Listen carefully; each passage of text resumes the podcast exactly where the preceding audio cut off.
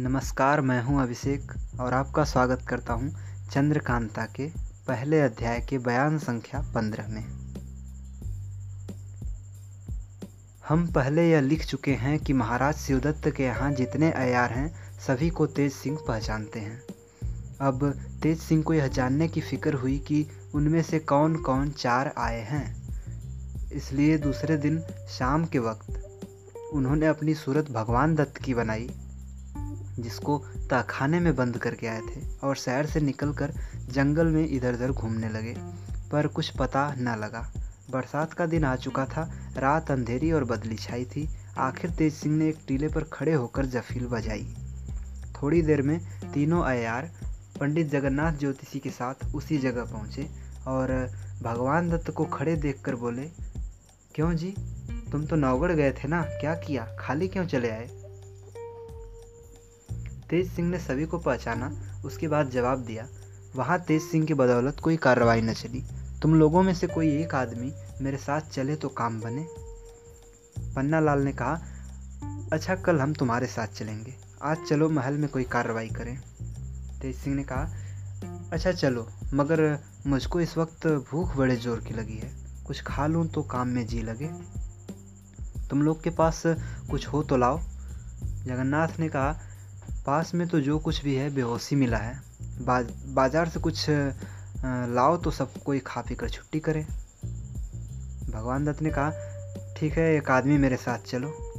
पन्ना लाल साथ हुए, दोनों शहर की तरफ चले।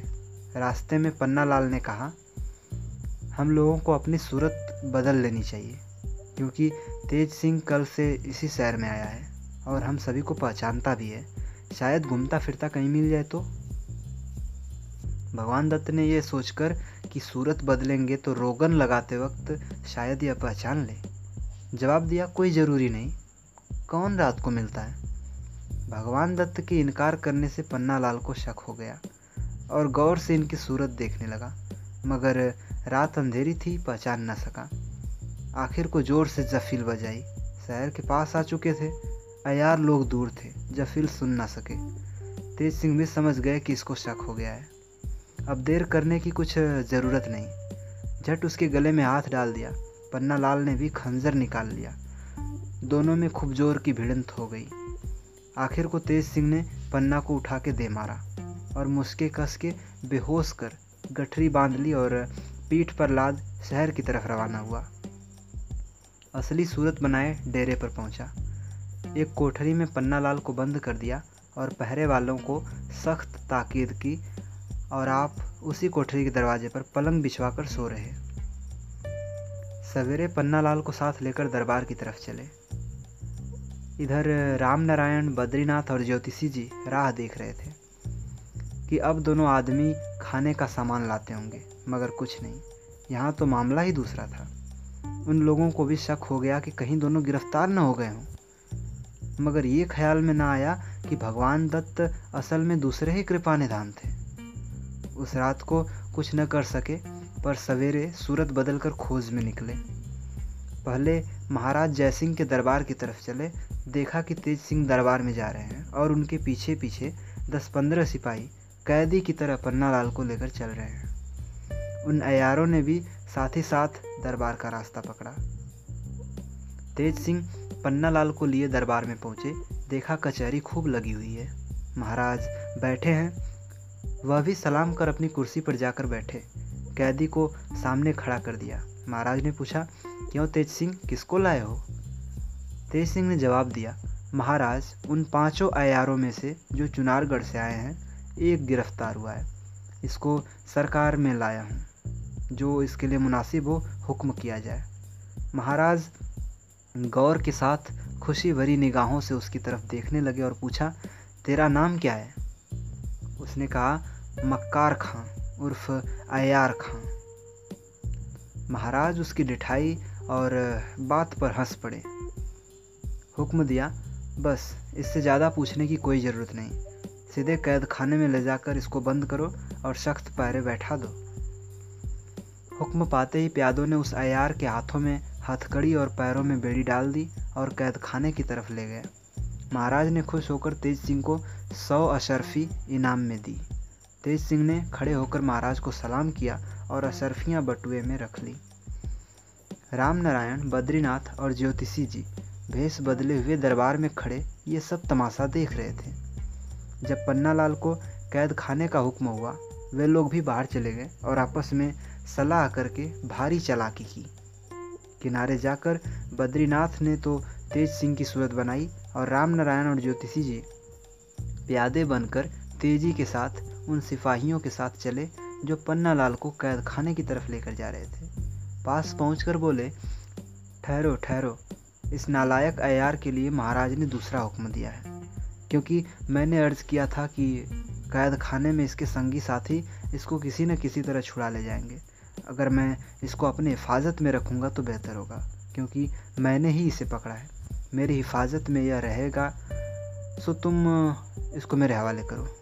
प्यादे तो जानते ही थे कि इसको तेज सिंह ने पकड़ा है, इसलिए कुछ इनकार ना किया और उसे उनके हवाले कर दिया। नकली तेज सिंह ने पन्ना लाल को लेकर जंगल का रास्ता लिया। उसके चले जाने पर उसका हाल अर्ज करने के लिए प्यादे फिर दरबार में लौट आए। दरबार उसी तरह लगा हुआ था। तेज सिंह भी अपनी जगह बैठे थे। उनको देख प्यादों के तो होश उड़ गए और अर्ज करते करते रुक गए। तेज सिंह ने इनकी तरफ देखकर पूछा, क्यों, क्या बात है? उस अयार को कैद करके आए? प्यादों ने डरते डरते कहा, जी उसको तो आप ही ने हम लोगों से ले लिया। तेज सिंह उसकी बात सुनकर चौंक गए और बोले, मैंने क्या किया है? मैं तो तब से इसी जगह बैठा हूँ। प्यादों की जान का डर और ताज्जुब से सूख गई।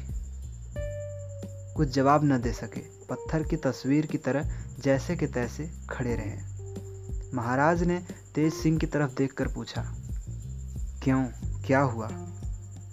तेज सिंह ने कहा, अयार चालाकी खेल गए, मेरी सूरत बनाकर उसी कैदी को इन लोगों से छुड़ा ले गए।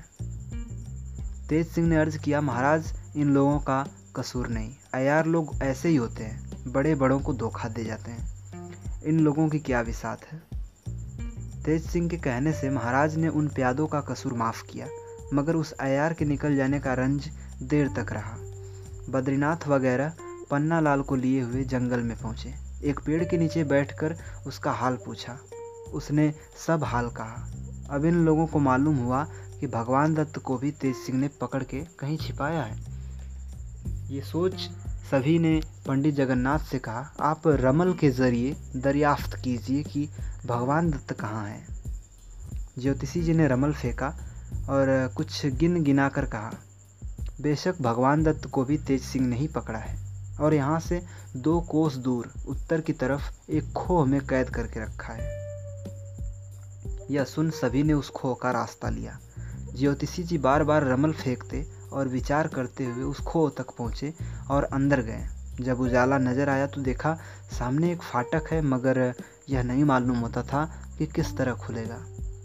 ज्योतिषी जी ने फिर रमल फेंका और सोचकर कहा, यह दरवाज़ा एक तिलस्म के साथ जुड़ा हुआ है और रमल तिलस्म में कुछ काम नहीं कर सकता। इसके खोलने की कोई तरकीब निकाली जाए तो काम चले। लाचार वे सब उस खोह से बाहर निकल आए और अयारी की फिक्र करने लगे।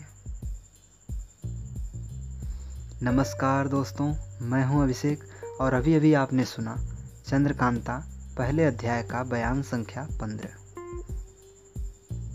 दोस्तों, अभी अभी बात हुई है कि वो खोह का दरवाज़ा एक तिलस्म के साथ मिला हुआ है। तो जिन दोस्तों को, जिन श्रोताओं को ये नहीं पता कि तिलस्म क्या होता है, तो वो जान लें कि तिलस्म एक तरह की इमारत होती है जिसको बनाया गया होता है किसी खास उद्देश्य के लिए। पहले के समय में क्या होता था कि जिस राजवंश में कोई वारिस ना होता था, तो उस राजवंश की सारी दौलत एक तंत्र विद्या से छिपा कर रख दी जाती थी किसी महल में, किसी इमारत में, जो जिस खास आदमी के नाम से तिलस्म बंधाया जाता था वही उसे खोल पाता था। तो ये एक तरह का जादू हो गया। इसीलिए मैं इस कहानी को बार बार जादू ही कह रहा हूँ, क्योंकि असल जादू तो अब शुरू होगा। तो बने रहिए मेरे साथ। मैं हूँ अभिषेक, जल्द मिलेंगे बयान संख्या 16 में।